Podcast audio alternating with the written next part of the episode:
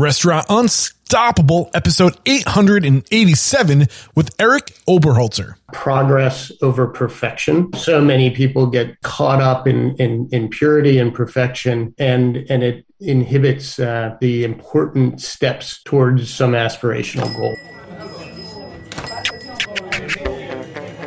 Are you ready for it factors, success stories, failures, and bombs of restaurant industry knowledge? Then, join Eric Cacciatore and today's incredible guest as they share what it takes to become unstoppable. Now, I know you know about Plate IQ, but do you know about Plate IQ's new spend management feature? Okay, let me tell you about it.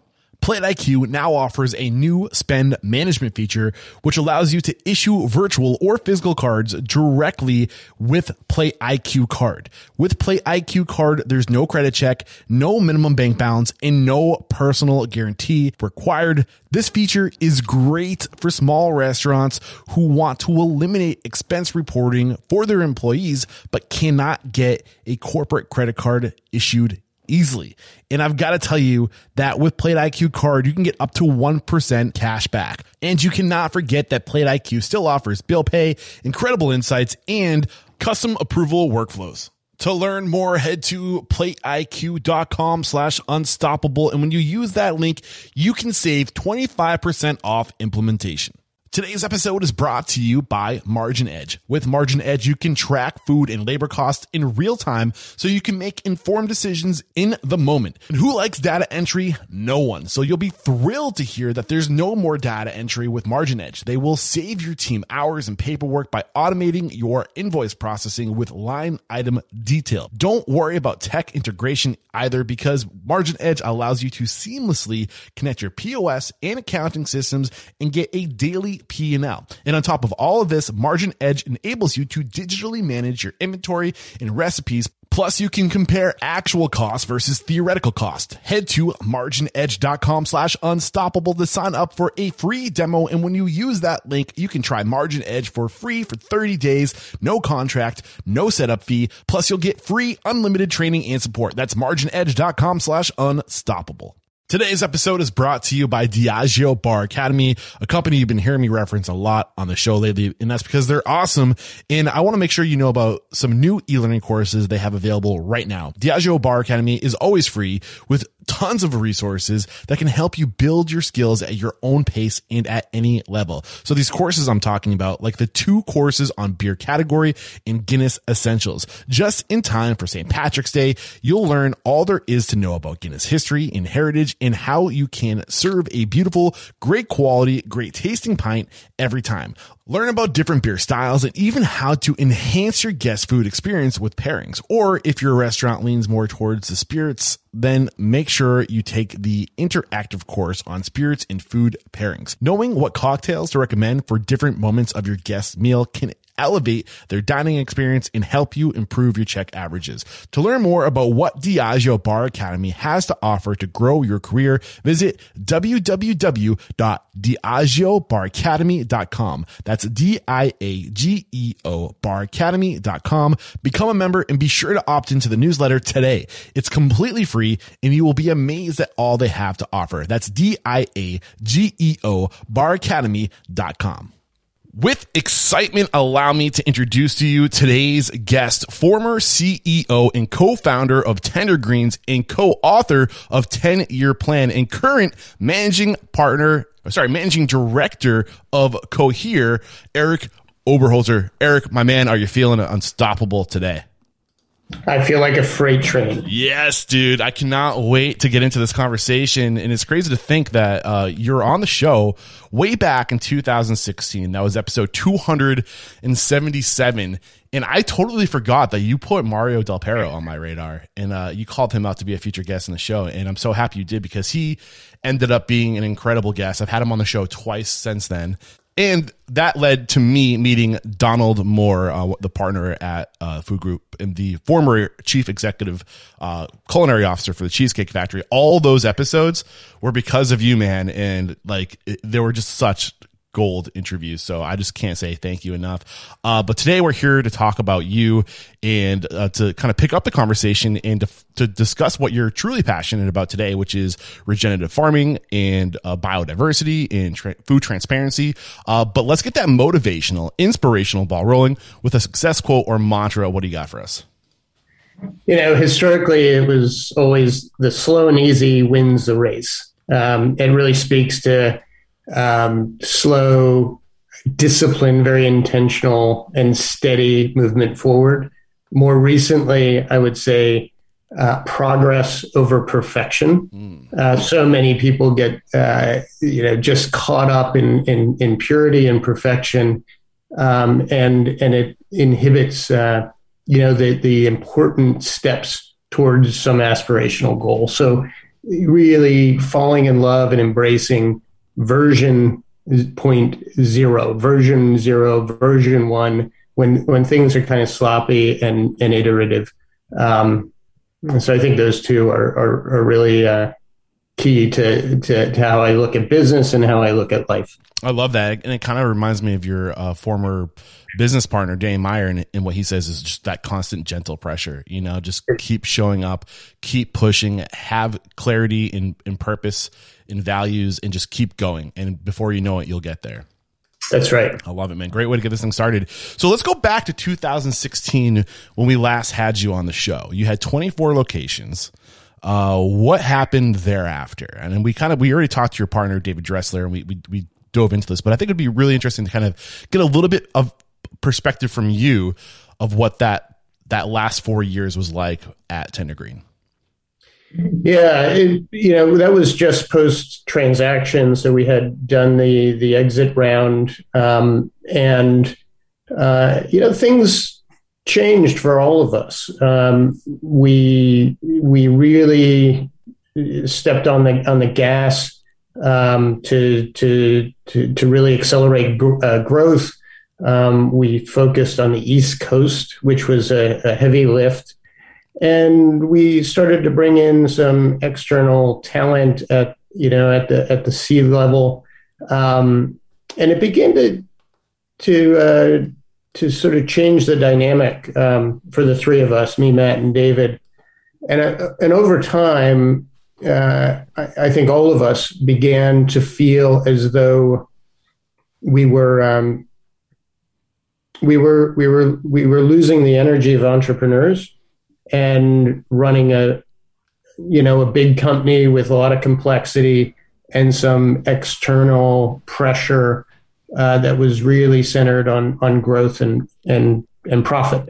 Um, and over time, uh, you know, I, Matt, and David um, began to to imagine what life would look like post Tender Greens. So I uh, I stepped aside as as CEO at the end of 2018. Okay. Uh, partly because I chose to to stay on the East Coast, um, and just partly because I, I felt you know I was like a starting pitcher who in you know the seventh or eighth inning was was feeling as though his arm was getting tired and it was time to come off the mound. So we brought Denyelle Bruno in um, and and got her uh, trained up to to take over. I don't know if you're aware, but I had her on the show as well. A lot of energy, huh? Oh my gosh, she's a lot of fun. Yeah, it was great. it was a great interview. Uh, so you said it started to change, started to feel different. What was what was different for you? What was what was different about the way you were living, uh, your your purpose and everything that we weren't getting um, anymore that you were getting when it was just the three of you in like 24 in fewer locations?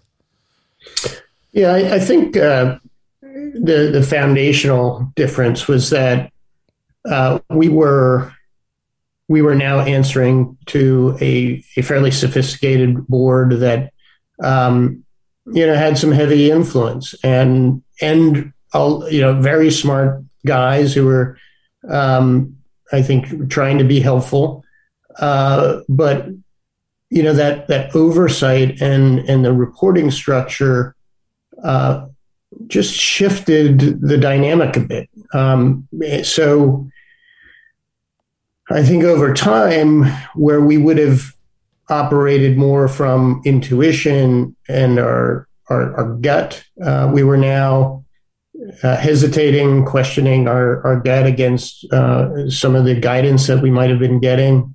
Um, and then you you fold in some uh, you know senior executive level, level folks from you know big companies like Starbucks or Yum Brands or whatever. Um, the the the conventional thinking against our sort of founder entrepreneurial mindset uh, began to to feel as though it was in conflict, mm. and we we were really trying to you know sort of be good partners to to the new dynamic, and I think I'll speak for myself. Lost ourself, lost our true north, and lost our our center a bit in in that. So this is this is interesting, and I'm, I'm so happy. I know we're, we're here to talk about regenerative farming and food transparency, and we're going to get there. But I think that what what I think you and uh, David did really well in 10 year plan that a lot of other books don't capture is the different phases that you go through as a company grows from one location to how many locations were they at but in 2018 or 2020 was it 2018 when you walked away uh, yeah. So we were at, I think it was 34 restaurants at that point. Yeah. And how, I mean, there's just like your role as an owner evolves and changes over that time. We focus a lot on the one to, you know, from one location to like say five locations, then five locations to 10 locations. But when you get to that, like that 24 location mark and you have to start bringing in outside support and I mean, it's, it's kind of that same, uh, pattern you see where you you got to know when to get out of the way, you know, and surround yourself with people uh, who you know have experience doing this or just better at doing it. Um, and I'm not. I don't know if, if I don't know exactly where I'm going this, but but I guess what I'm saying is like your, your book just highlights from your perspective, from an owner's perspective, the evolution so well. And I think for any other reason, you have to go get this book just for that reason because it go you go through you you you spell out the growing pains, right? And it was just really impactful. So, I mean, and that's one of the things I've noticed too is that when when companies grow, they they there's almost a sense of like they're losing a little bit of what made them so special in the first place. And are you suggesting that might have happened here? I don't want to put words into your mouth.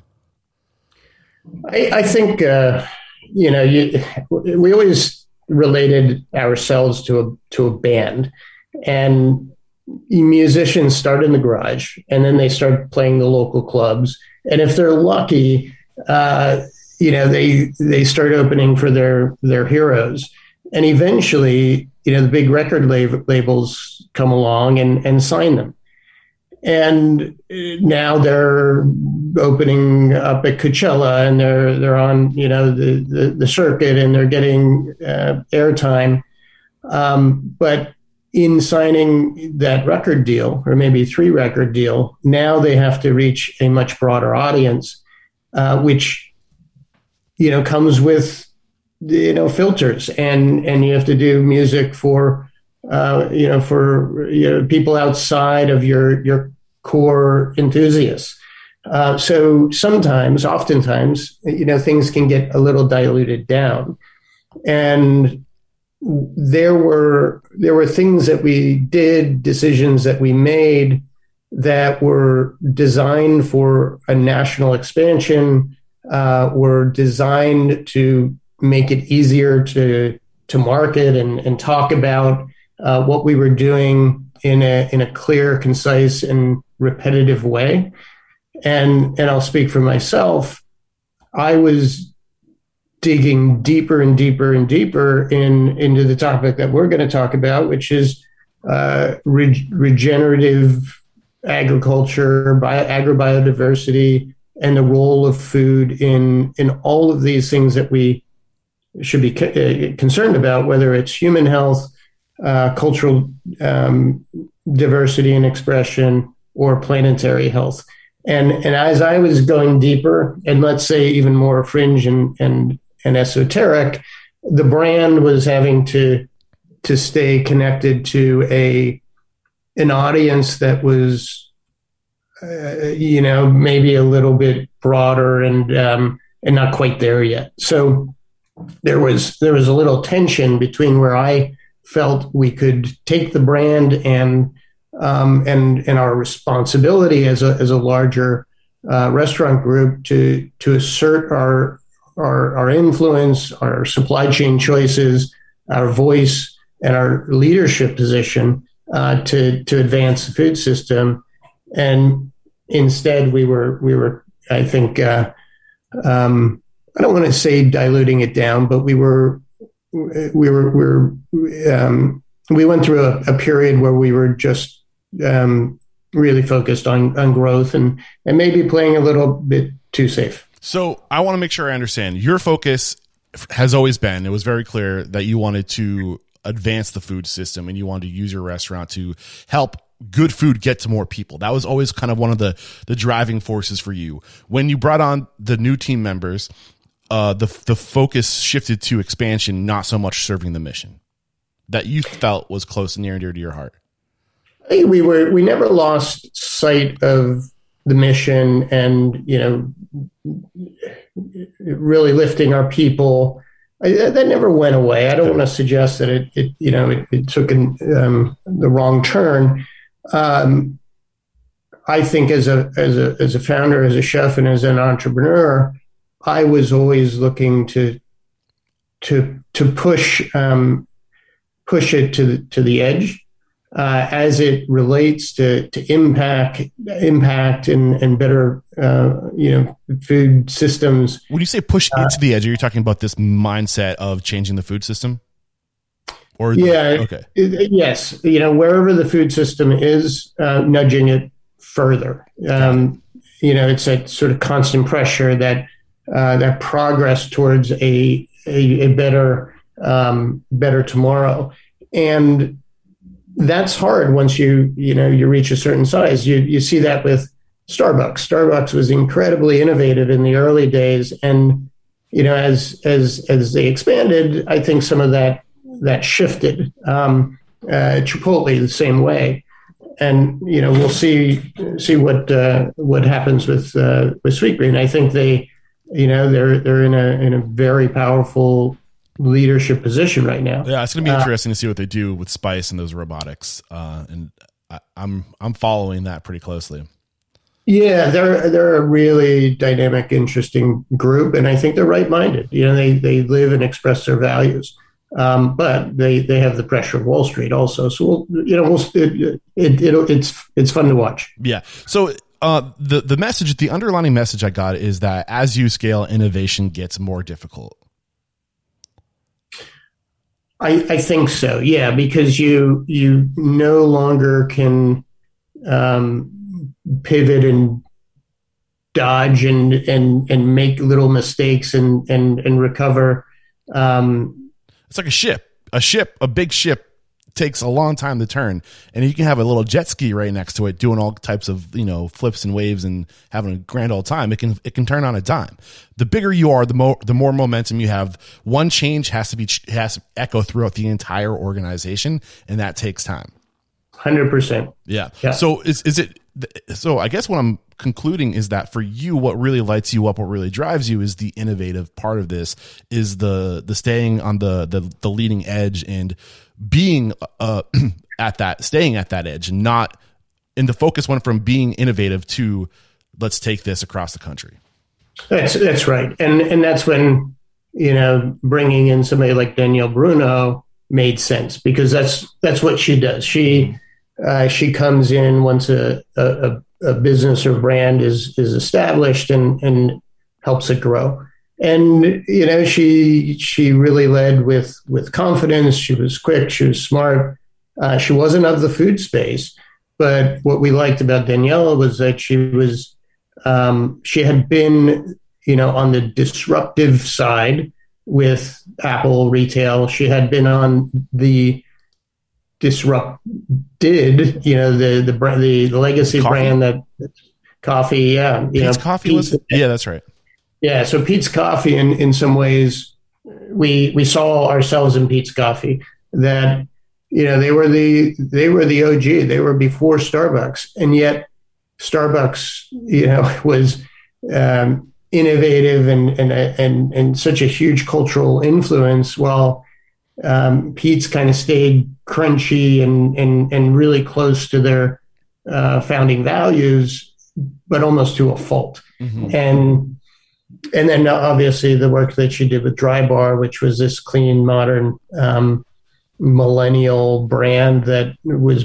I think, brilliant. And, and she was, and, and, and carried a lot of the complexity that we do in the restaurant business. It's yeah. high touch. You have people. Um, so she was, she just had these experiences outside of the restaurant space that were relevant um, to tender greens because we're all servicing the same customer. Yeah, and in in the book, I can't remember if it was your words or if it was David's words, where he was getting um, mentored by Danny Meyer, and Danny explains uh, he uses the analogy of a growing tree and how people are like bark.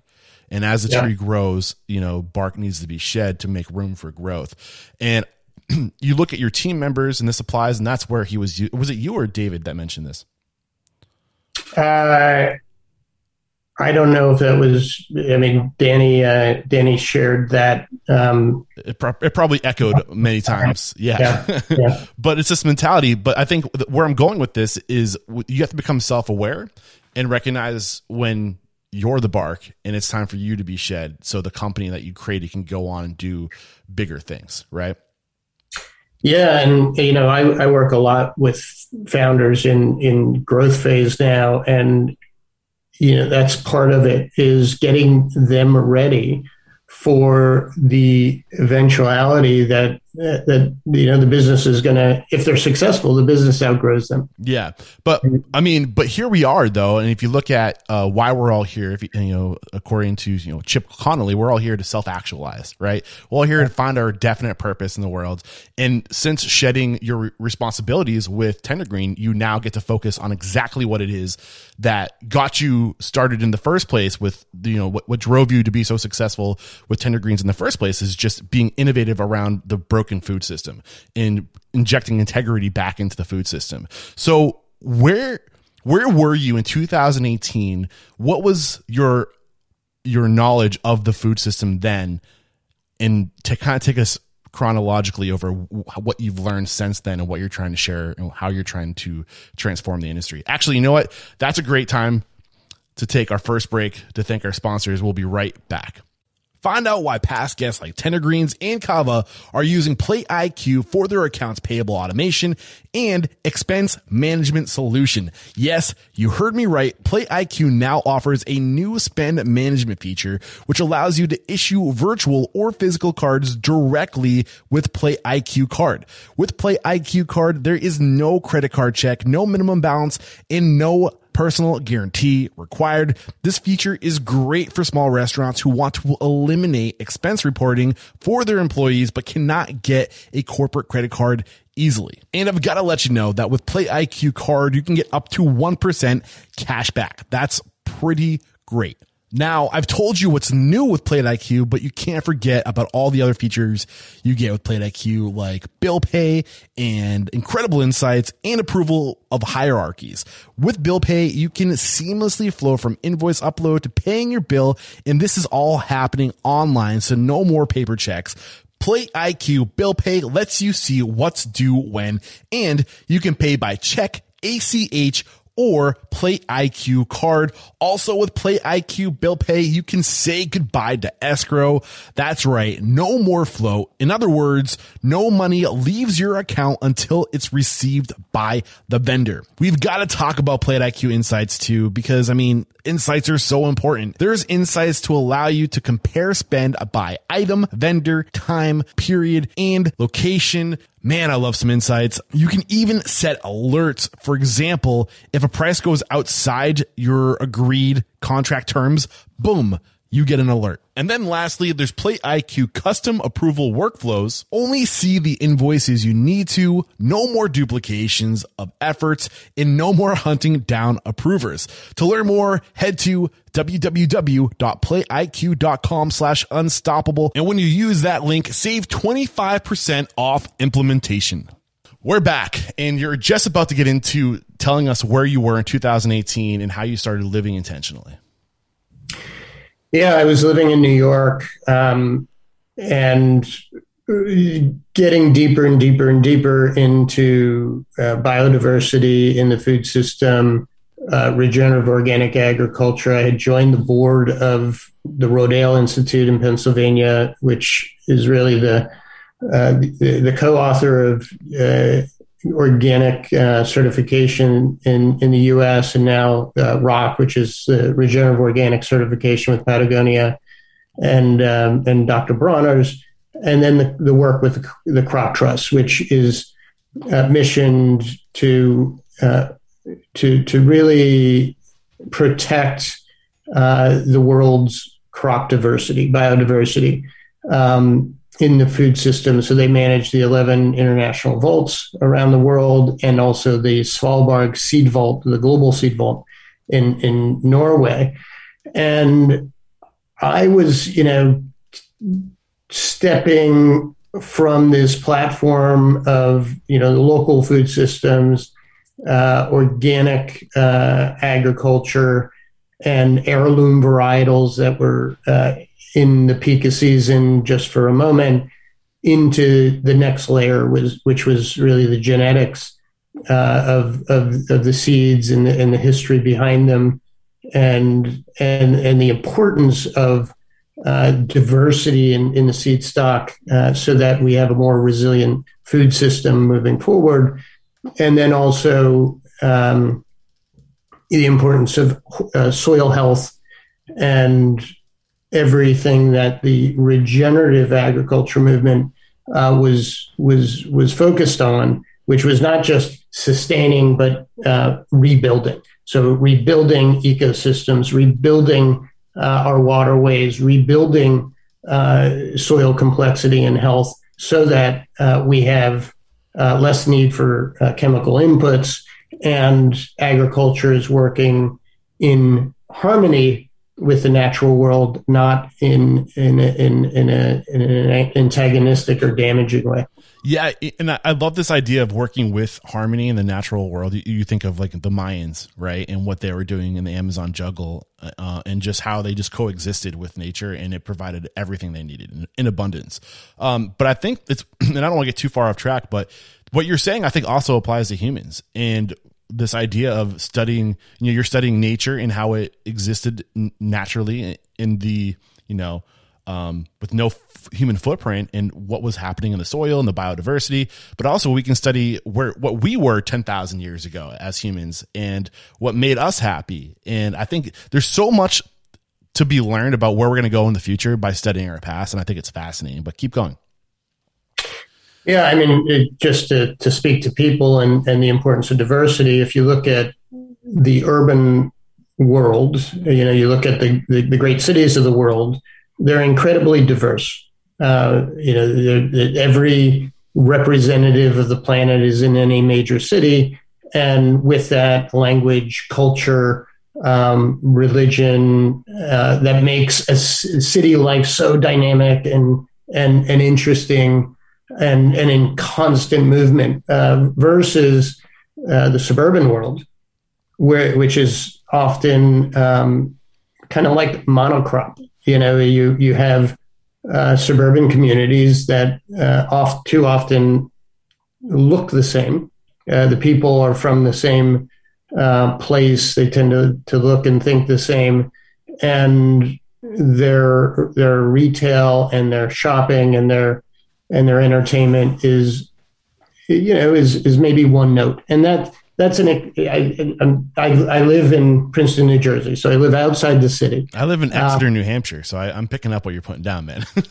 yeah. So, and you know, I'm not saying one is better than the other, but um, if we if we think about you know that that that diversity of the city versus the um, the one note of certain rural and, and suburban communities, uh, we can we can compare that um, to, to agriculture. And you have uh, biodiversity in, in agriculture where you might have a farm with many, many different um, products, uh, both plant and animal. And the more you have, uh, the more they work together in, yeah. in and uh, and once you find that balance, uh, there's a great movie called uh, the uh, the Biggest Little Farm, and and it really sort of captures both the romance, but also the the struggle and ultimately the value of you know diverse regenerative agriculture versus um, what much of the the global food system is based on, which is monocropping. and if you if anybody's ever driven through the Midwest, it's hundreds of thousands of acres of genetically modified corn or soy or whatever. Um, and, and there's nothing good about that for the soil, uh, for the, you know, the natural ecosystem.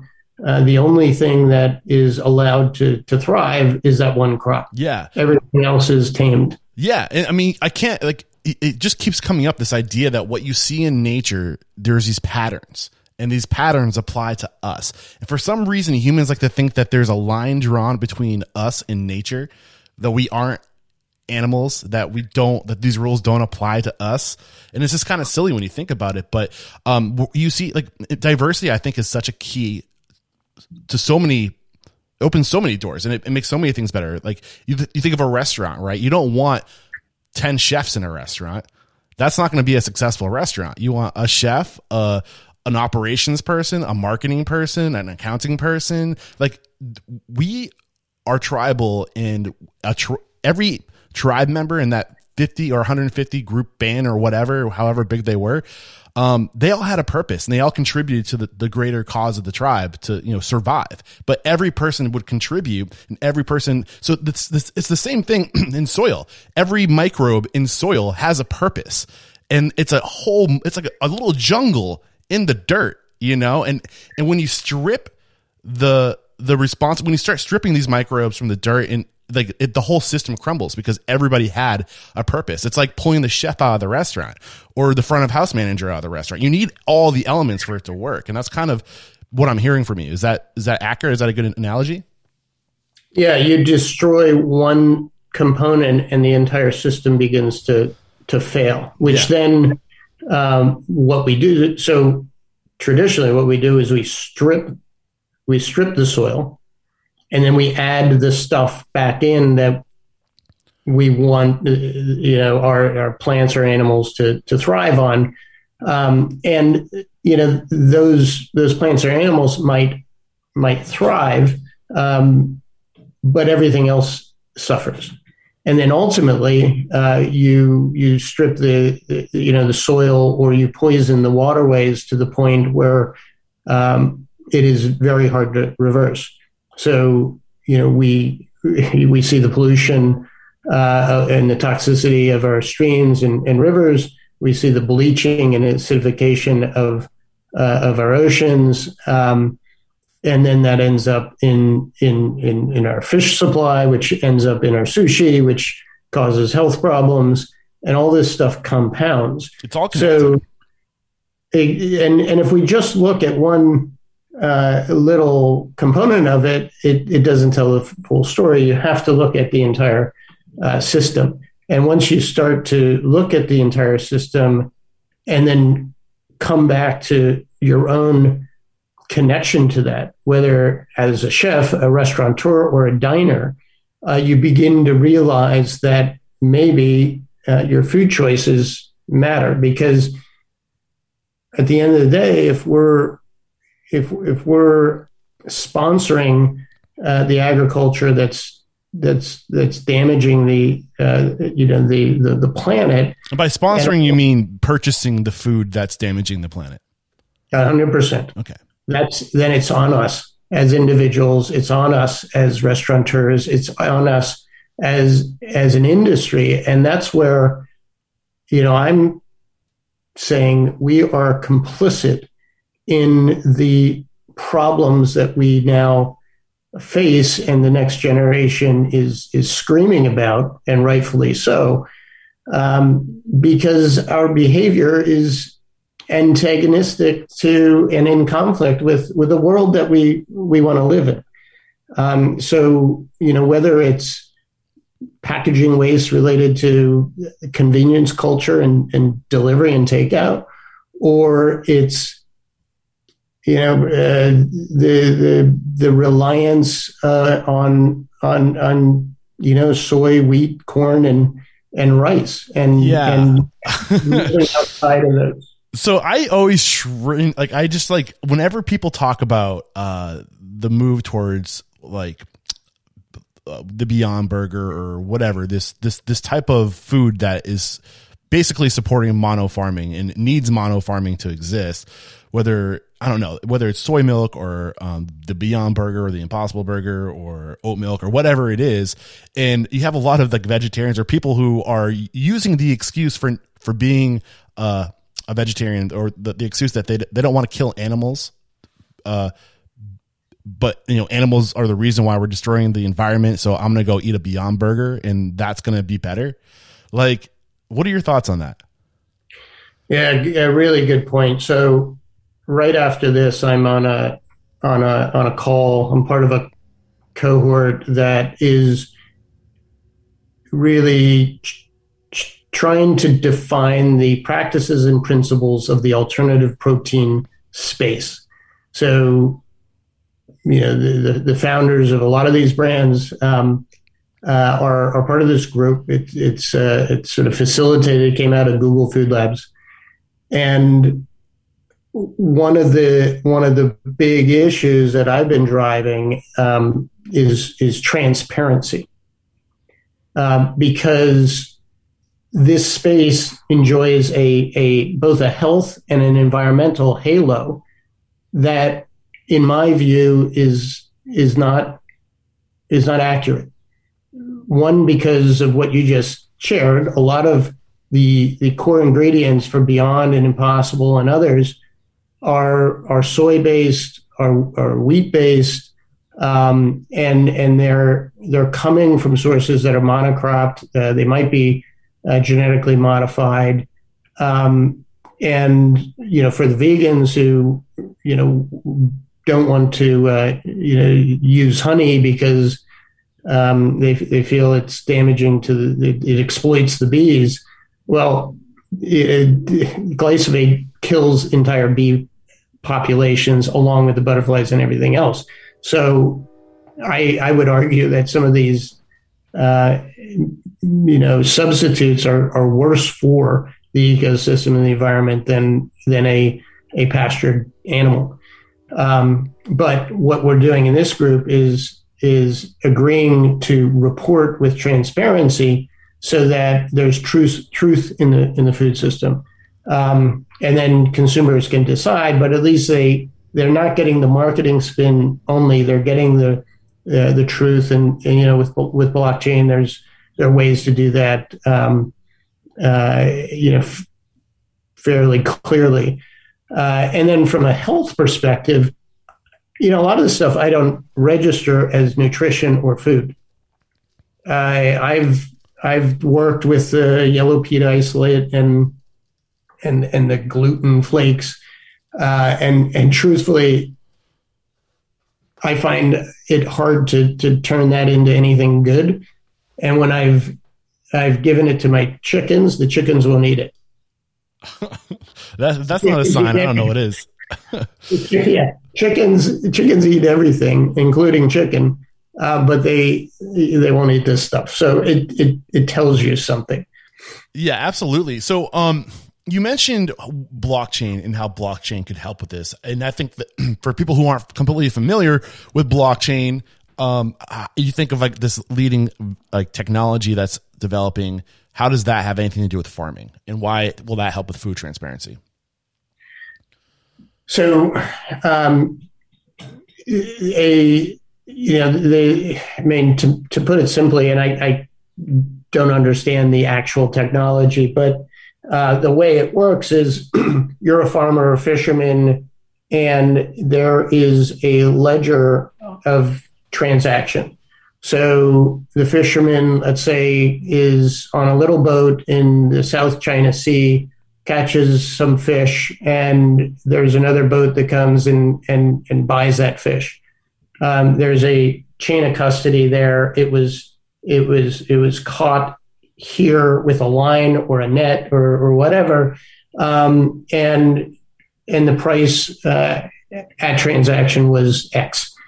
And every point along the value chain until it gets to your plate or to your market shelf is recorded. Every transaction, basically. Every transaction.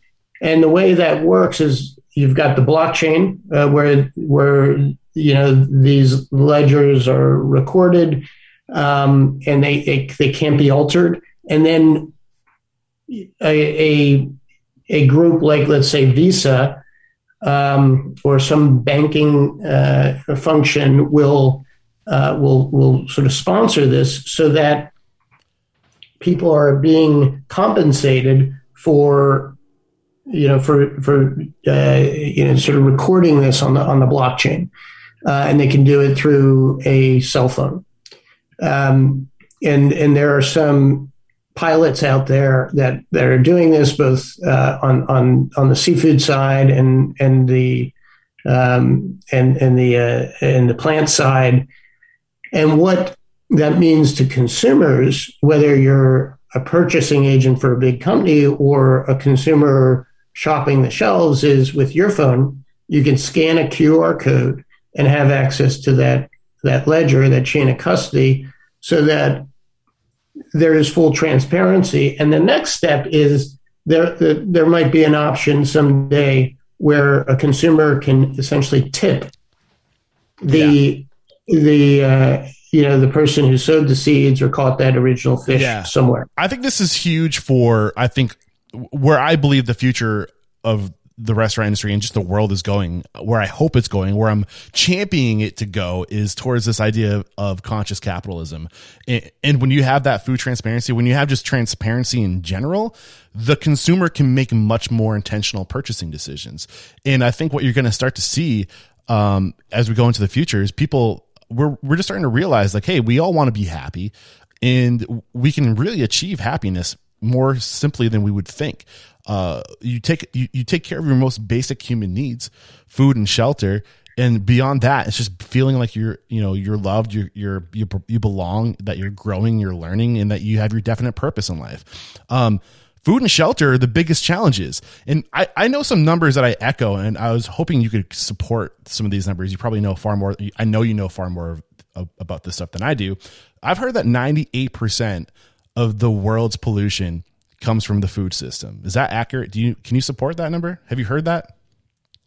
Uh, well, I, that's I don't think that's accurate. Um, it's it's about thirty percent of uh, of the, sort of carbon emissions, let's say, which would you know be defined as, so as food productions know, makes up thirty percent of carbon emission. Is that what you're? That's right. And that might be, you know, tilling soil and stripping it and releasing carbon. It might be related to logistics, transportation, um, trans, yeah, transportation, uh, production, packaging, all of that stuff. Well, then I'm, I'm assuming cows are a big part of that too, or just livestock. Yes, for, you know, a whole host of reasons, right? They've been vilified. So, you know, that might be, uh, uh, clearing massive amounts of rainforest uh, to convert to pasture. Mm-hmm. That might be uh, growing corn or soy um, to feed animals. Uh, you know, it's not. I, I, I think it's kind of laughable, honestly, around you know the cows fart more than anything else, you know, in the methane, yeah, whatever. I think it's it's it's a habitat destruction, and these massive um, amounts of of land that are dedicated to animal feed and animal uh, uh, you know um, ranges. Uh, so yes, animal production has, has a big part to play, but so does um, so does chemical uh, farming as well. Because to your point about pollution, beyond carbon, uh, a lot of a lot of these toxins end up in in in the in the the aquifer, end up in the streams, end up in rivers, and end up in ocean, and it it it, it damages or kills um, the, the the native plants and and animals and critters uh, that are in these important waterways. And it just compounds and compounds and compounds until you're in the ocean. Yeah, but you're not So- taking into consideration uh, the the cost of moving the food around thereafter, the cost of uh, packaging, which is a huge violation of you know just like all the plastics and packaging and styrofoam. Uh, maybe not so much styrofoam, but definitely the plastics. You know that you can't even you you can't not buy plastic today, even if you don't want to. Like you, you- like you open a box and there's plastic inside of it. Like you like there's like no way of knowing like if you're supporting the system or not. Um, but I don't know. I just I mean, I, I don't know where I heard that number, but it's when you think about all the, the different things that go into, you know, growing, then packaging, then, um, like, I don't, like 98%, where, what, where else would the pollution come from? I'm not disagreeing with you, but I'm just saying, what is that number? Do you know what it is? Um, well, I, I think 98% is, is human activity, Okay. is what I would say. And, you know, energy is probably number two. So you, if you've got food systems, right, as, as 30% uh, energy in all of its forms. So, you know, strip mining of coal, um, you know, you talk about uh, crypto and, and blockchain and, and the amount of energy that is is being used, uh, you know, in, in these systems. Uh, energy is a huge one, and then you know, I would I would venture to say habitat loss and human activity. Um, you know, as as as we grow out of our urban core and take over more and more farmland or forests um, to build houses and logistics warehouses and whatever. Uh, it is so disruptive to, to the natural environment. And, you know, look at a map of, you know, 100 years ago and, and one today, uh, not just in, in the US or Europe, but look at the developing world and, and how the population is expanding and they all need to, you know, we all need to be housed. And, and that housing um, really stresses the, the, the natural environment, um, the migration patterns, uh, waterways, water usage, uh, all of that. Yeah. Uh, so what is the solution? I mean, if we're here today to learn more, I think you've you've explained bio. Do you feel like you need to explain what biodiversity is better or what uh, regenerative farming is better? Have you have you spelled that out enough to this point? Do you think you need to go further into what those things are? I, I, what I'm going to say about regenerative, and you know, there's a lot of internal debate over sort of exactly you know what makes uh, regenerative regenerative. Um, but you know, I think the important thing for people to understand is that uh, as as a function, regeneration or regenerative agriculture um, aims to build back better, to use a Biden term.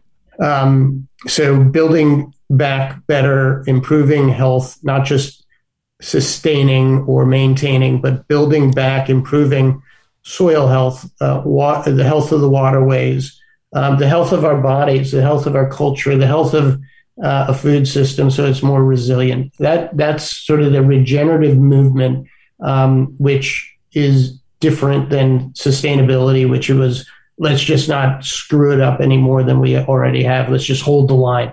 Uh, this is we've got we've crossed the line now. We need to build back. We need to improve. We need to um, we need to heal. In terms of biodiversity, I think the easiest way to understand it is uh, there are two key points. Uh, one would be going deep into an ingredient, so everybody knows what a tomato is, um, and now everybody understands, I think, what heirloom tomatoes are. Heirloom tomatoes are diversity within a, a single ingredient, right? And I think we can we can all agree that that diversity is delicious. That it's it makes uh, summer salads a lot better than a five by six tomato.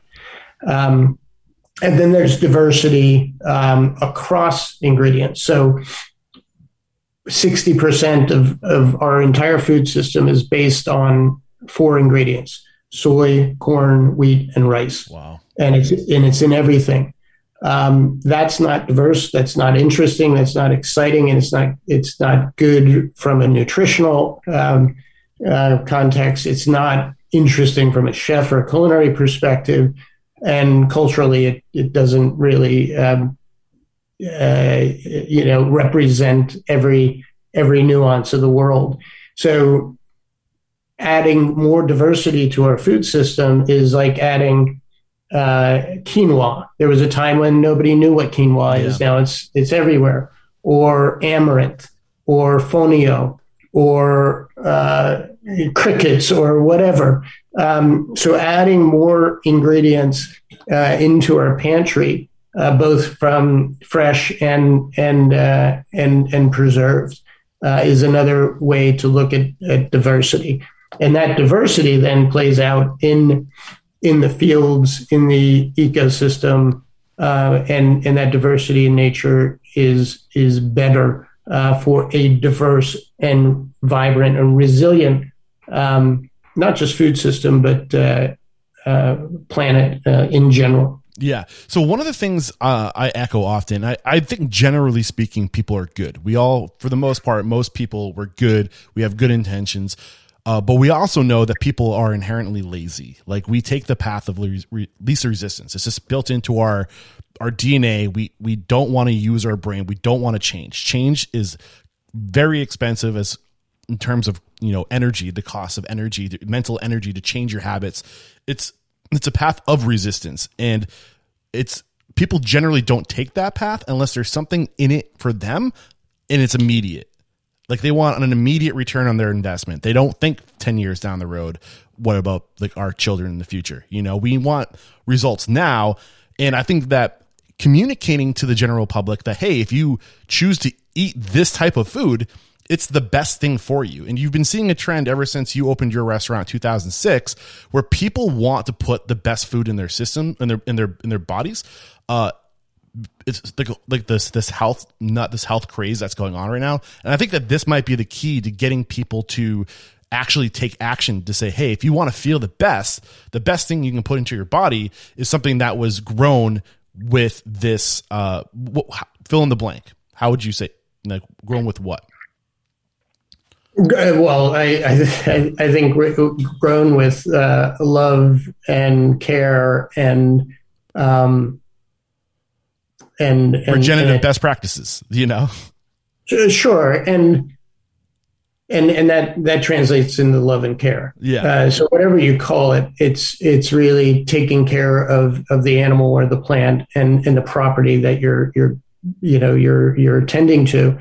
Um, you know, where we come in as an industry, where I show up uh, in this conversation is flavor so it has to it has to be delicious.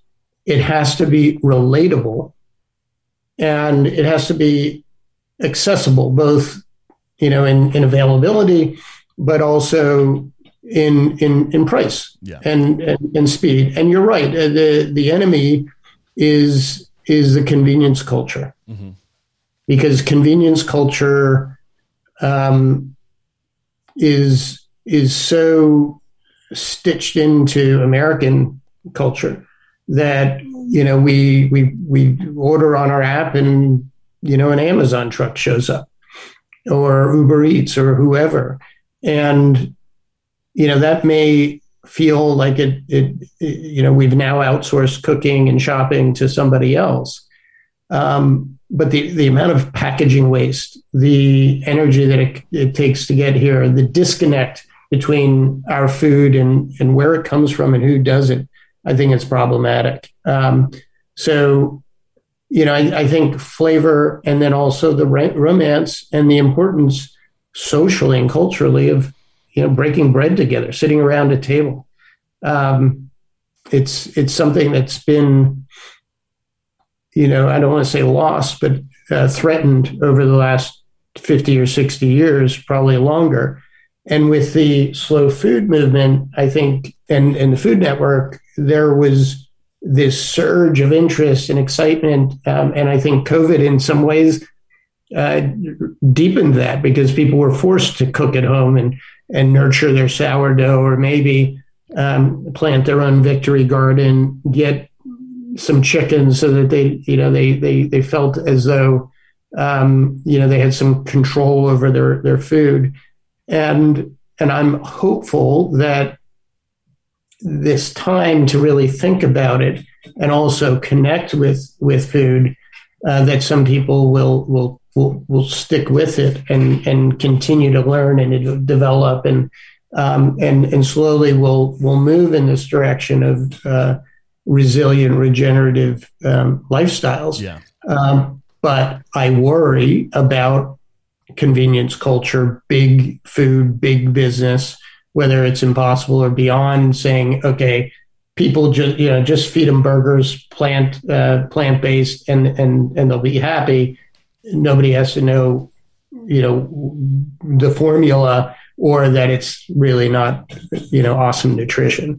Yeah. So I want to take one more quick break to thank our sponsors, and we'll be right back. I want to discuss if we want to start making action or taking action in our own business to be more sustainable, to support this you know to, to, be a part of the solution really uh, there's a lot of resistance there because a lot of people will say things like ah, it's not it's not profitable. I can't make money doing this. Or you know there isn't a big enough market of people that are willing to, to buy this food. I need to tailor to the general public. So we're going to kind of answer some of those questions when we come back and also where to start if you are interested in doing this Today's episode is brought to you by Margin Edge, a software platform for restaurant people by restaurant people. To be successful in the modern age, you need to be efficient by streamlining your processes and creating automation. Simply put, Margin Edge means data streamlined and insights automated. With Margin Edge, you can track food and labor costs in real time so you can make informed decisions in the moment. And who likes data entry?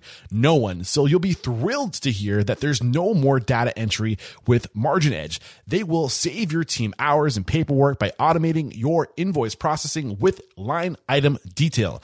Don't worry about the integration either because Margin Edge allows you to seamlessly connect your POS and accounting systems and get a daily P&L. On top of all of this, Margin Edge enables you to digitally manage your inventory and recipes. Plus, you can compare actual cost versus theoretical cost. Find out why over 3,100 restaurants are thrilled to be using Margin Edge. Head to marginedge.com slash unstoppable to sign up for your free demo. And when you use that link, you can try Margin Edge for free for 30 days. There's no contract. There's no setup fee. Plus you get free unlimited training and support. That's marginedge.com slash unstoppable. One more time, marginedge.com slash unstoppable. This episode is brought to you by Diageo Bar Academy. And you've been hearing me talk about Diageo Bar Academy on my podcast for some time now. Uh, Diageo Bar Academy is a totally free resource for bartenders, bar managers, and those in the hospitality industry. Today, I want to tell you about some of these amazing new e-learning courses they have available right now. And again, a reminder, Diageo Bar Academy is always free with tons of resources that help you build your skills at your own pace and at any level. So back to these courses, like the two courses on beer category and Guinness essentials, just in time for St. Patrick's Day too. You'll learn all there is to know about Guinness history and heritage and how you can serve a beautiful, great quality, great tasting pint every time. Learn about different beer styles and even how to enhance your guest food experience with pairings. Or if your restaurant's more geared towards the booze, if you want to learn more about balancing flavors with spirits in food pairings, take the interactive course Spirits in Food Pairings. Knowing what cocktails to recommend for different moments of your guest meal can elevate the dining experience and help your check average. Diageo Bar Academy online courses offer real life skills to help you grow in your career. They are always free, interactive, and each e-learning course takes less than 30 minutes. And you receive a certificate upon completion, which you can view on your profile at any time. To learn more about what Diageo Bar Academy has to offer to grow your career, visit www.diageobaracademy.com. That's D-I-A-G-E-O baracademy.com. Become become a member and be sure to opt into the newsletter today. It's completely free and you will be amazed at all they have to offer. That's D-I-A-G-E-O baracademy.com. We're back and if people are listening to this and they are convinced uh, they want to be a part of the solution, they want to uh, be a part of the change. Where do we start? Like, how do we start doing better today? Yeah, I, I think you know, and and and I work with so many founders and entrepreneurs who are, come to me with that question. I want to do better. Not sure how how to start. Um, can you help me? And you know what I've done is you know first you start with a you know with self awareness, essentially a SWOT analysis, right? Where are we today? And it's it's it's checking in with yourself as as an entrepreneur and checking in with the business and and, and taking inventory. You know, here's what we're we're doing. Here's what we believe in. Here's what we're doing. Um, and then once you have that, uh, being clear on where you would like to be aspirationally. So you pick a pick a point in the future. It could be next quarter. It could be you know by the end of the year. It could be in ten years. Um, but but choose some goals that are achievable but stretch, and then start to look at the the you know the the the priorities in front of you, uh, and you know I start with with the you know the easy button or the no brainers, the what we might call the the low hanging fruit. Uh, there is no real conflict or tension uh, the choice is clear. You just have to make it. So, which uh, mean, give us like list those things, like those those clear choices that might not be so obvious for everyone. So that might be. I'll just take a symbolic one. You know, uh, moving from a a plastic straw to a paper straw, or a truly compostable straw. Um, it's it's a no brainer. Just do it. Mm-hmm uh, it, it really isn't going to move the needle. Uh, you can you can you know there are great alternatives to plastic. Um, so just just do it. Uh, another one might be looking at uh, the dirty dozen and clean fifteen, and and and and looking at that list and looking at your product list and saying, okay, are there ingredients that we you know we could we could move towards organic because these are the ones that are most heavily treated if if conventional. Pretty easy choice. It's clear and you know it, it's sort of packaged in a way that you can really communicate it to the team to, to consumers to your board if you need to or your finance team. And and and you know it's just a matter of of doing it. These are the these are the big movers that are available both organically and conventionally um, so, real quick question on that: um, Is there a difference between organic food and food grown and using biodiversity best practices? So, you know, there are certifications, um, and and you know, the organic certification is is flawed, but sort of the best we have in terms of third third party. Um, if you are sourcing locally and you can you can go to the farm, you you get to know the farmer and you can see for yourself um, what their practices are. Um, you know, we've always favored that over certification. Um, certification is important if you can't vet the the producer yourself.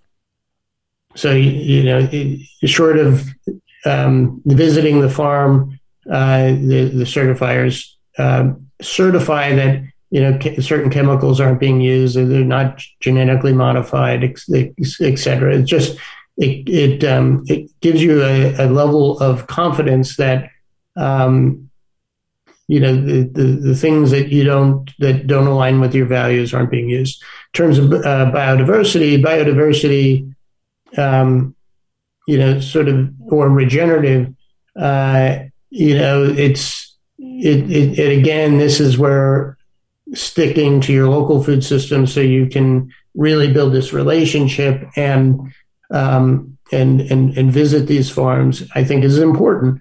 Uh, otherwise, um, you know, you you really have to to dig a little deeper uh, because the, the, food system is a little still opaque. Um, so it, it takes some work, uh, you know, upfront work. But once you set these relationships, uh, then then you're good. And then it's it's a matter of uh, communicating it truthfully out to to your customers and your team, uh, so that you're honest and and and true. Uh, the the second, once you get through these sort of easier easier lifts that truthfully don't cause a lot of pain or suffering, um, you you might start to look at things that uh, are challenging. That the the choice is clear uh, if you've um, you've sort of set your values and, and where you want to go, uh, but it may cause some friction. So that might be changing vendors. It may be changing uh, uh, specs. It might cost a little bit more. So you might have to uh, find other forms of efficiency. So that might be moving from, you know, uh, grain fed to to pasture raised animals, for example. Um, or it might mean moving from a conventional potato to something that is is heirloom that uh, from a very specific farm, uh, like a like a Weiser farm out in uh, out in out in uh, California or Norwich Meadows uh, here, here, on the East Coast. Uh, these will cost a little bit more. They might take a little bit of effort to set up. S- supply chain um, you know, needs to be nurtured a little bit, and it requires leadership because there will be pain points and friction points uh, on the journey. But the payoff is you're living your values, and I believe you're now not just competing, but you're differentiating your brand. Yeah, where, and, where are the pain points the that we should be aware of, ready for, that you can identify? One of the big pain points will will oftentimes be cost. So, you know, that's where you have to be creative and uh, work with your producers. And are there ways to, um, you know, to, to mitigate that by uh, reducing packaging? We did that with Scarborough Farms and, and reusable totes versus uh, branded cardboard, uh, which, you know, not unnecessary cost. Um, cutting out uh, some of the hands in the supply chain, going direct versus um, through you know box in box out uh, food aggregators. Uh, that's part of the problem with the, the, the, food system is there are too many hands in the till. Um, so if you can reduce both the distance traveled, right, shorten the supply chain, and um, eliminate all the unnecessary hands in in in in the uh, in the till, uh, you can reduce cost w- without um, cutting cutting quality. Got it. Uh, and it takes some it takes some work, and that's where the leadership uh, matters. But it's also where you can differentiate and strengthen your brand, deepen the moat um, around supply chain. Yeah. Um, you mentioned not buying straws and plastic, per- making better purchasing decisions. Uh, I mean, also, I think we need to cut out plastic bags and styrofoam. I think, is that, can you get behind that? I, I, I, I, I it, was behind that, uh, you know, ten years ago. Seriously. Um, yeah, we it, that that is uh, we have to do better than that. I, I think um, I'm on to uh, circu- you know, uh, circular economies, and you know, there's a startup in New York called Delivery Zero. Uh, the idea is to replace the single-use to-go containers with reusable uh, clam shells and, and, and soup containers, etc. Um, and if we get broad adoption in these big cities like Los Angeles, San Francisco, and, and New York, uh, where everybody agrees to use the same container, um, we can begin to cut down on. Uh, I mean, if you walk through Manhattan uh, after lunch, the, the trash cans are just piled with yeah. com- compostable containers that never reach a compost facility. Um, so the the packaging waste and the cost to the business is absurd. So get into that sort of stuff. What is the stuff that is like really changing the game? Who are the people that are, are doing things that if everybody got on board, not only would the world be a much cleaner place, much more sustainable place, but also it will lower our costs. I mean, if everybody's using like what what percentage is packaging for a restaurant? Not huge, but it, it it's a couple po- it's a point or one at least a point, right? Like it used to be a point, now it's much higher because because the cost to, to, do sustainable packaging is much higher. Or well, but also the, but also the volume. Mm. It used to be. I mean, we we started Tender Greens as a as a dine-in experience. It was never meant to be this sort of to-go delivery hub. And you know, I spoke to to Harold, the, the new CEO of, of Tender Greens and Sakaya yesterday. Delivery and and you know like uh, delivery and pickup is now I think sixty percent of volume. Wow. It used to be like ten percent.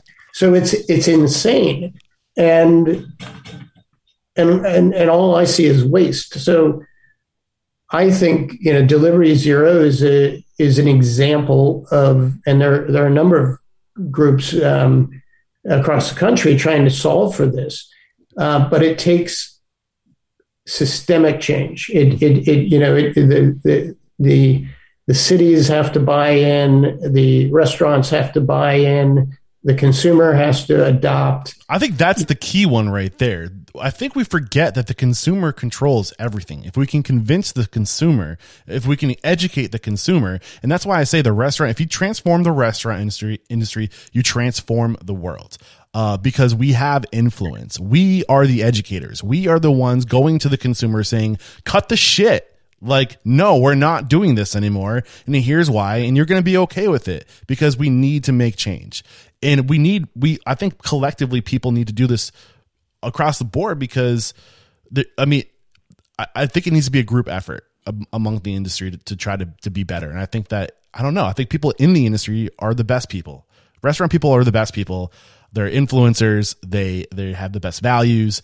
Um, i think we can change the world but Oh, a, thousand percent, and and I'd, I'd add in you know the markets. I think Whole Foods deserves a lot of credit um, as, as being a you know such a pioneer over the years. Now it has changed under the you know control of Amazon, but um, you know a, a, place like Whole Foods or Erewhon or um, you know some of these uh, these these markets where if you don't have a reusable tote when you walk in, you you feel like an absolute loser, right? Because there's this culture of care. It's an intentional community, and the expectation is that you're mindful enough to, you know, to to grab a a reusable tote um, to carry your bags out and not use paper or plastic. Mm-hmm. Um, and and I find if I go to a market like that and it wasn't planned and I don't have a reusable bag, either I'm walking out without a bag and trying to, you know, get it to my car, or I feel a, degree of shame and I am apologetic. Um, and I think that's important that we we create this culture of of of care, and that if you're walking down the street in any city and and and you're not carrying a, a reusable container someday in the future, that you would, you know, sort of be a little embarrassed, a little shamed uh, because you're you're part of the problem, not the solution. Yeah. Who's doing this well? If you could like refer me to a person or a group, a restaurant group uh, that's doing this well, who who comes to mind?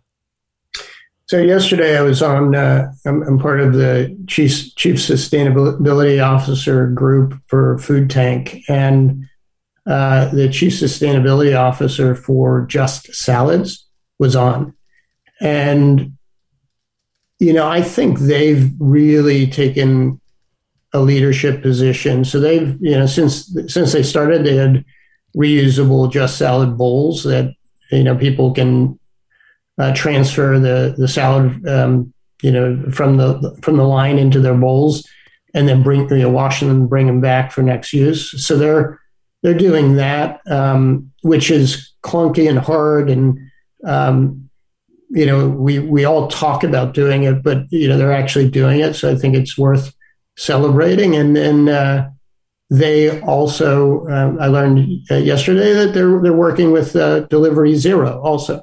So they're they're they're trying to address this along the channels that are available. One, sort of native, um, and and two, you know, through a through a partner, and you know, I, I don't know that they get a, enough credit for it, but I, I think they're they're worth uh, celebrating, and they're they're they're doing the hard work to to to to to to fail or or fi- you know suffer through the friction uh, because they believe that it's right, and I, I think it's admirable. Who's Delivery Zero?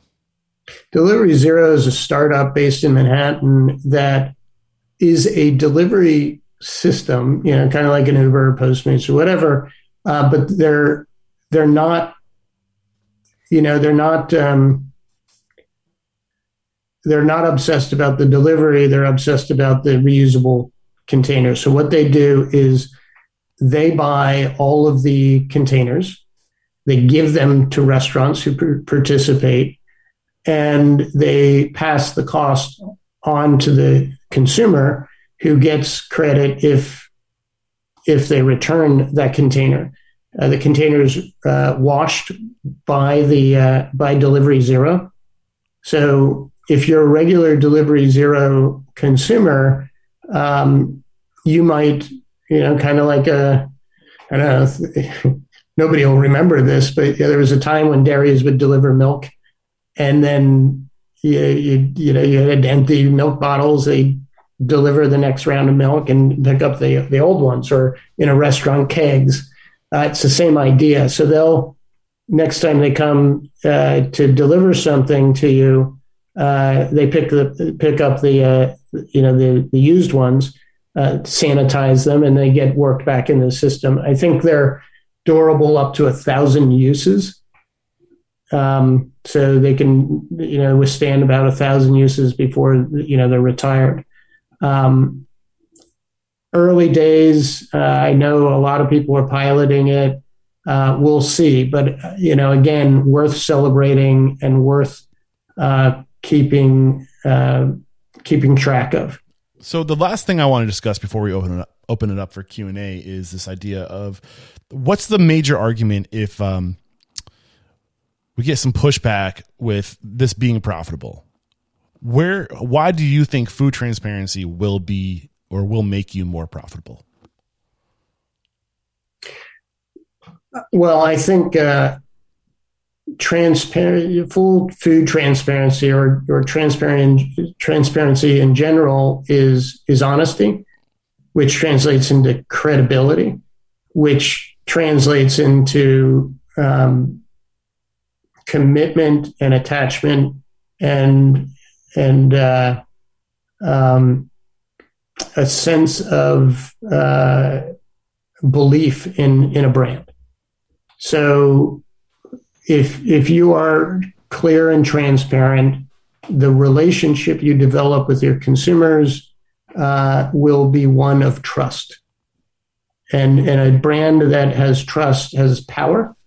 And as long as that trust isn't broken, uh, it deepens commitment and and consumption of that brand. I think Patagonia is is a good example of of a brand that, and and Whole Foods um, uh, are you know those are two good brands that have been very open and honest about what they do, and and people assign value, and you can get a and and to profitability you uh, you then can charge a premium. Yeah and I think this is why uh, you know conscious capitalism is something that I think is very like just interesting. This idea of having a purpose behind your business, a higher purpose, a mission. You have to bake this stuff into your culture. You can't just go buy reusable stuff and say, "Hey, we're we're going to do this." Uh, you have to like you have to put it front and center. You have this has to be at the front of who we are, why we exist, and what's going to happen. What you'll see is people who have your same values, who share your values, are going to come to you because it's a, it's really all about psychographics. People want to be seen in places that reinforce their personal identity and what they share. In the if I shop here, people are going to think this about me, right? Um, what are your thoughts on that? No, a hundred percent. And and where transparency plays a, a, I think a pivotal pivotal role in that is without transparency, anybody can greenwash. Mm-hmm. And when brands are are greenwashing or, or presenting really sharp false claims, then consumers are duped into to buying into that, um, and and therefore the the system collapses. With transparency, if you're dishonest, you're going to be outed, mm-hmm. and so that that holds people accountable to some degree. Yeah, and I like the point you made with the NFTs. Um, did I get that backwards? I always non NFT, yeah, NFTs. um, I, I mean, it's really interesting to see how that plays a role in the future in being able to trace things and reinforce this idea of just transparency. I am excited for that. Um, I know that we can do so much with NFTs, but I forget sometimes the like the the ramifications, like the actual impact this new technology will have in the world we live in. So is there anything we have not discussed up to this point that you want to get out?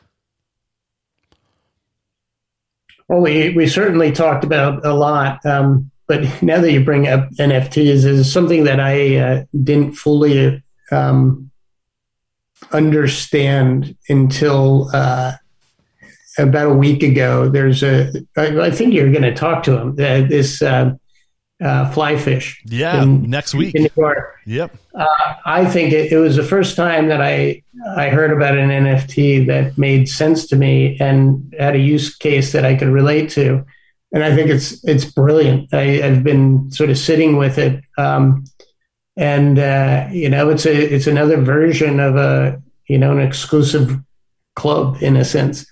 Um, so it's going to be. I, I, can't wait to to listen to that interview because yeah. it's a it's an interesting uh, it's an interesting concept. That'll be great way to raise money and and you know create the sort of um, velvet rope uh, experience with a restaurant. Uh, so if we want to continue this conversation, I don't know if you're consulting on this matter, if you're helping restaurants get onboarded with more sustainable practices, what's the best way to connect with you? Um, you know, on social, Erik Oberholtzer, you know, LinkedIn or or or uh, Instagram uh, directly, Erik E R I K at cohere dot nyc. Um, and, and, yeah, I'm I'm uh, I'm working with quite a few uh, founders of growth brands um, to to help them navigate, you know, all of these issues, and it's it's not easy but it, you know, if it was easy, then everybody do it. So uh, this is an opportunity to lead for a lot of a lot of businesses. It's an opportunity to make real impact, and it's it's a it's a real opportunity to not just live one's values, but uh, differentiate a brand. Because if you if you can if you can solve some of these these issues not on your own but um, you know collaboratively with others in the industry uh, we can make a real difference. And i know that's that's your mission. How do we how do we make big change or what google refers to as food shots? These are the moon shots in the food business that really will affect lasting multi-generational change yeah. I mean, one thing that gets me really excited is just how resilient the earth is when we when it gets what it needs, it can bounce back. Ecosystems can bounce back. And it just takes a group effort to to let the earth do what it does. Do you ever think there's going to be a day where we see buffalo like roaming the plains again and like there's just open borders and nature can just do what it does? Is that within our lifetime? Well, I you know I I think uh, Patagonia Provisions has done a lot with uh, the the buffalo and the Great Plains um, because they're so important to to the to the health of the you know the grasses and the soil um, and to the culture of a lot of um, you know uh, Native Americans uh, in, in, the plains. So yes, I, I do think we'll we'll continue to see uh, buffalo herd and uh, and wolves and and others that are reintroduced in, into the ecosystem, and and we we just have to to find a way to be to work in harmony. Um, and you know, I'll be honest, I've got you know 14 chickens outside. Uh, yesterday I had 15. Um, I didn't eat one, but a Cooper hawk uh, keeps attacking my my flock, and I have had to um, really uh, restrain strap them in uh, so you know, I I am dealing with it daily, and and I can't fault the hawk for for being a hawk. You know, it's it, it's doing what it's doing, and you know, we have coyotes and fox and raccoons and and and uh, and bobcats and all like chicken. So as much as I'd like to have my chicken out just you know moving about, um, it's for their own protection that I have to have a really secure run.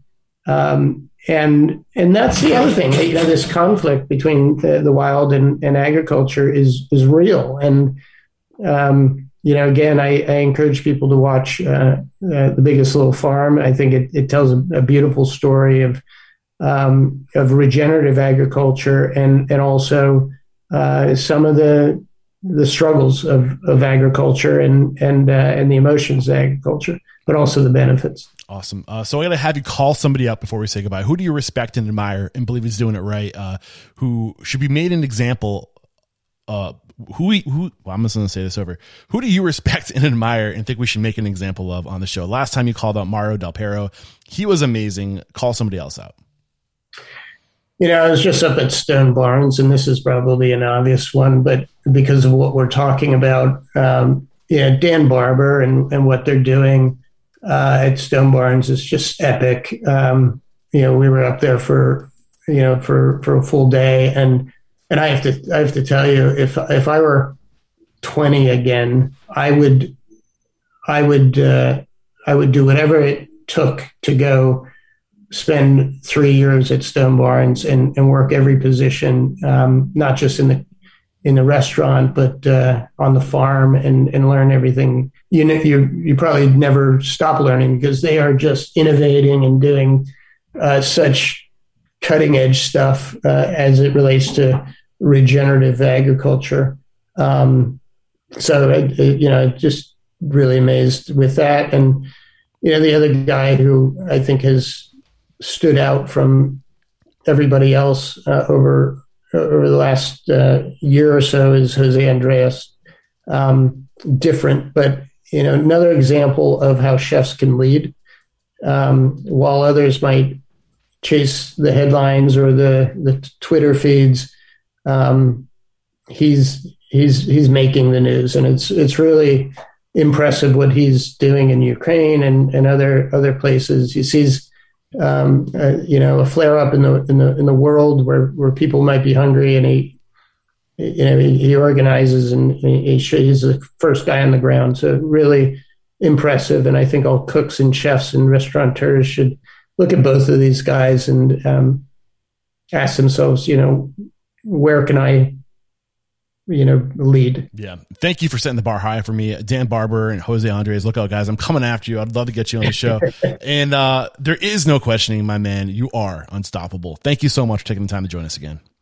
Oh, thank you. Pleasure. Cheers. There we go. Another episode wrapped up here at Restaurant Unstoppable. Thank you to today's guest, Chef Erik Oberholtzer, and uh, I I love this kind of stuff. And I'll be honest, uh, as I continue forward with Restaurant Unstoppable, as much as I love interviewing restaurateurs and diving deep into their story and just sharing their wisdom and their knowledge, and making an example of them, I love doing that. I really do. I also love learning about other things and uh, how the world can be a better place and I'm fascinated by, like I always say, anthropology and just the, the study of us, why we are the way we are. And I, I want to dig deeper into that sort of thing. And I also want to dig deeper into what we're learning about just better like farming, better practices, better be, better ways to exist on this planet. And because my mission statement is to inspire, empower, and transform the industry, I think it's important that we start focusing a little bit more on this whole transformation. What does transformation look like? Based off of almost 900 interviews of people who are trying to challenge the status quo, what does that look like and how can we learn from these people and how can we go deeper? How can we take these clues they're giving us, uh, this idea of whether, whether it's regenerative farming or biodiversity? Well, what does that mean? And how do we get started with that? And how do we make it possible? Like, is, is it out of reach for us? Like, what, what can we do to start making this world that our restaurants exist in a better place. And I really do believe that if we transform the restaurant industry, we will transform the world. But I think it's super important that we go forward very intentionally uh, and very just mindfully. Uh, and I want to be a part of that mindful movement forward by going after these people who are doing it right and just following the clues and going deeper. And that's what today was. We went deeper. I want to do more of this. If you want to be a part of these conversations, when I'm getting these people into the network, we're, we're hosting these live events, join Restaurant Unstoppable Network.